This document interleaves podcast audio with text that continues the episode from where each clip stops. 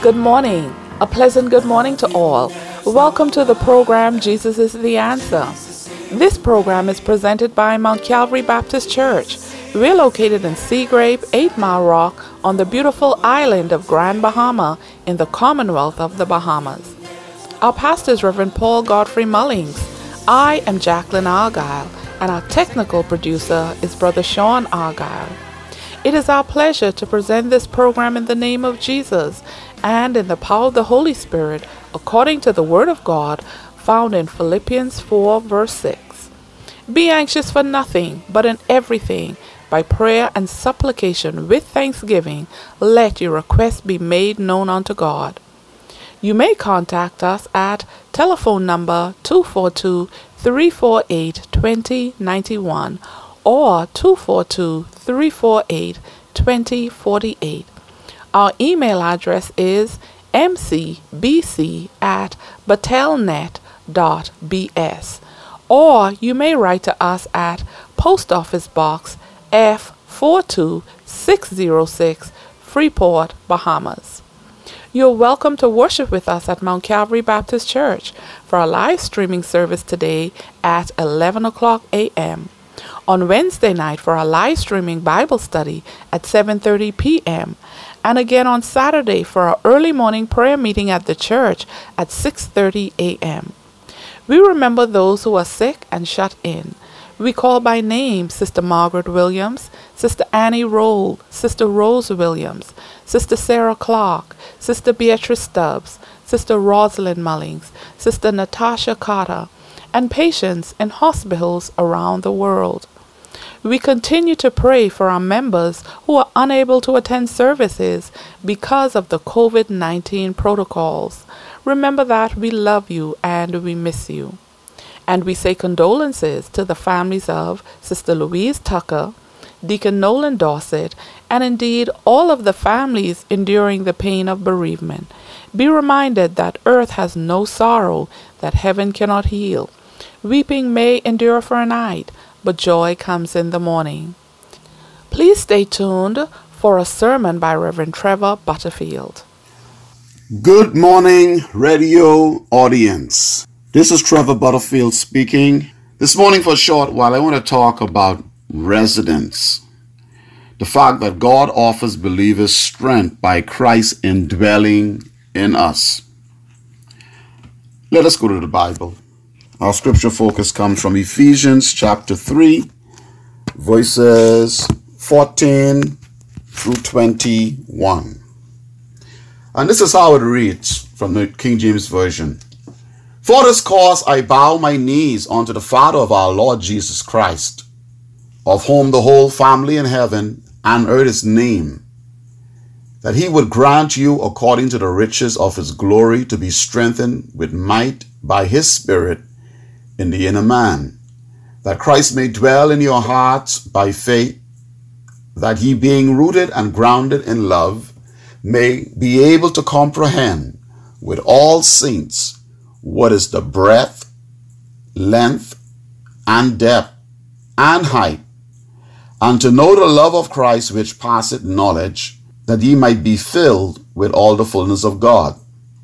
Now unto him that is able to do exceedingly abundantly above all we ask or think, according to the power that working in us, unto him be glory in the church by Christ Jesus through all ages world without end. Amen. Residence. One of the things that we enjoy as the people of God is the fact that the Spirit of God is resident in our lives. Sometimes the simple presence of a friend makes all the difference. Most of us appreciate someone by our side when receiving serious medical test results or attending a legal proceeding for a family member. Strength to do the hard things in life can be found simply through physical presence. We like to have someone there. We like to hear the words, I'll stand with you. We like to hear the words, I got your back. We like to hear someone saying to us, I got you covered. Well, from this simple prayer of the Apostle Paul, let us zoom in on verses 14 through 21. Based on the great truth that through his cross, Christ created a multiracial community of faith comprised of Jews and Gentiles, Paul offered a prayer for the Ephesian believers. Yes, the Apostle Paul, he believed in prayer. He believed in praying for the churches that he had to work with. The Apostle prayed to the Father to strengthen the Ephesians. The prayers of Paul, as inspired scripture, represent more than an example of how an ancient believer prayed. They demonstrate God's plan for every believer and, in this case, give a description of the new life brought into existence through Jesus Christ. This prayer represents clearly what it means to be made alive with Christ. The presence of Christ in our lives changes everything.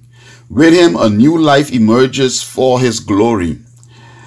It's a wonderful thing to have Christ in your life. As stated, He makes the difference. After concluding his prayer in chapter 3, Paul began to set forth the particulars of this new life in Christ, beginning in the next chapter. And there's an observable pattern in Paul's writings, not just in Ephesians, but in other New Testament letters that he did also. He frequently begins with the doctrine, with truth, with statements of reality that are grounded in God's redemptive work. In Ephesians, we find this in the first three chapters. At the beginning of chapter 4, there is the all important conjunction, therefore, which we find inside the Pauline epistles very frequently.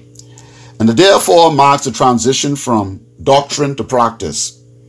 From this indicative, already true, to the imperative, waiting to be made true, this reminds us of that which distinguishes Christian faith from all other religions. Christian faith is God centered not source in what human beings can do to merit salvation. Essentially, the lifestyle of a follower of Jesus is a reverent response to what God has already graciously done, not an attempt to reach God through human effort and right behavior. Yes, Christianity is actually God reaching down to man. It is God reaching out to us because we could not help ourselves.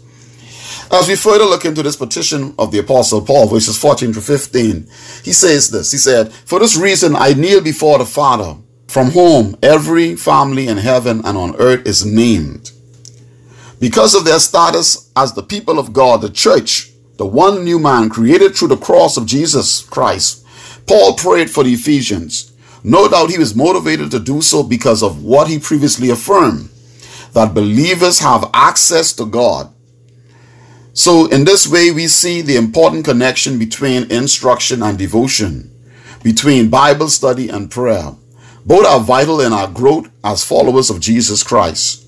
From the Apostle Paul's perspective, it was not enough to teach the Ephesians, he also felt impressed to pray for them. Information is important, but an openness of heart to receive truth is equally crucial to our well being as Christians.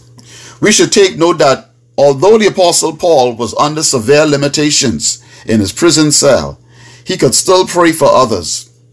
The adversary might stop us from doing many things through persecution. He may even put a gag order on us. He may even afflict our bodies. But one thing that we can all do is pray. As long as we have a right mind and a right standing with God, we can always pray for someone. And so, nothing can prevent us from lifting up others before God. We strengthen others by praying for them. Paul's reference to the Father prompted him to state a particular application of this divine characteristic. Every family derives its existence from him. The meaning here is not so much what we might call the nuclear family, but rather the sense of a group of people who have a common ancestor. We can see that in this family, in a broader sense because it isn't restricted to earth but also to heaven. It is a very comprehensive view of families that Paul had in mind here. His point was that every family group, clan, or ethnicity originated with God, the Father and Creator of all. And this is an important doctrine because the fatherhood of God is actually expressed throughout Scripture.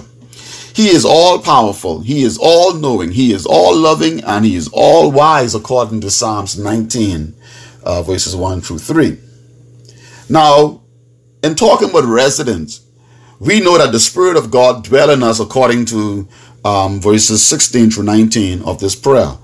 Paul said, I pray that he may grant you according to the riches of his glory to be strengthened with the power in your inner being through his Spirit and that Christ may dwell in your hearts through faith. I pray that you, being rooted and firmly established in love, may be able to comprehend with all the saints what is the length and width, height and depth of God's love, and to know God's love that surpasses knowledge, so that you may be filled with all the fullness of God. Paul was specific in his prayer. He was to the point, and we ought to be specific because we know that God dwells with us. Notice the apostle's request. He prayed for spiritual strength. He prayed for abiding faith. He prayed, prayed for an awareness of God's love. And he also prayed for the fullness of God. Each of these objectives merit our study and contemplation. We are assured from Scripture and from the Apostle Paul that God is resident. And in Ephesians, we see that he is resident in the church. And so as you go forward today, my time being short, I want to say, look here. Never forget that he said he will never leave us or forsake us. Let us pray. Father, in Jesus' name, Lord, as we come to you by faith, we understand, oh God, that you keep us in the hollow of your hands. You said that you will never leave us or forsake us. And Father, as we go forth this day and as we go forth to church and we go on our way, we understand, God, that you will stand with us. And so, Lord, we wait on you. We say, Father, take control of our lives. Invade our privacy, Lord God. Invade our thoughts.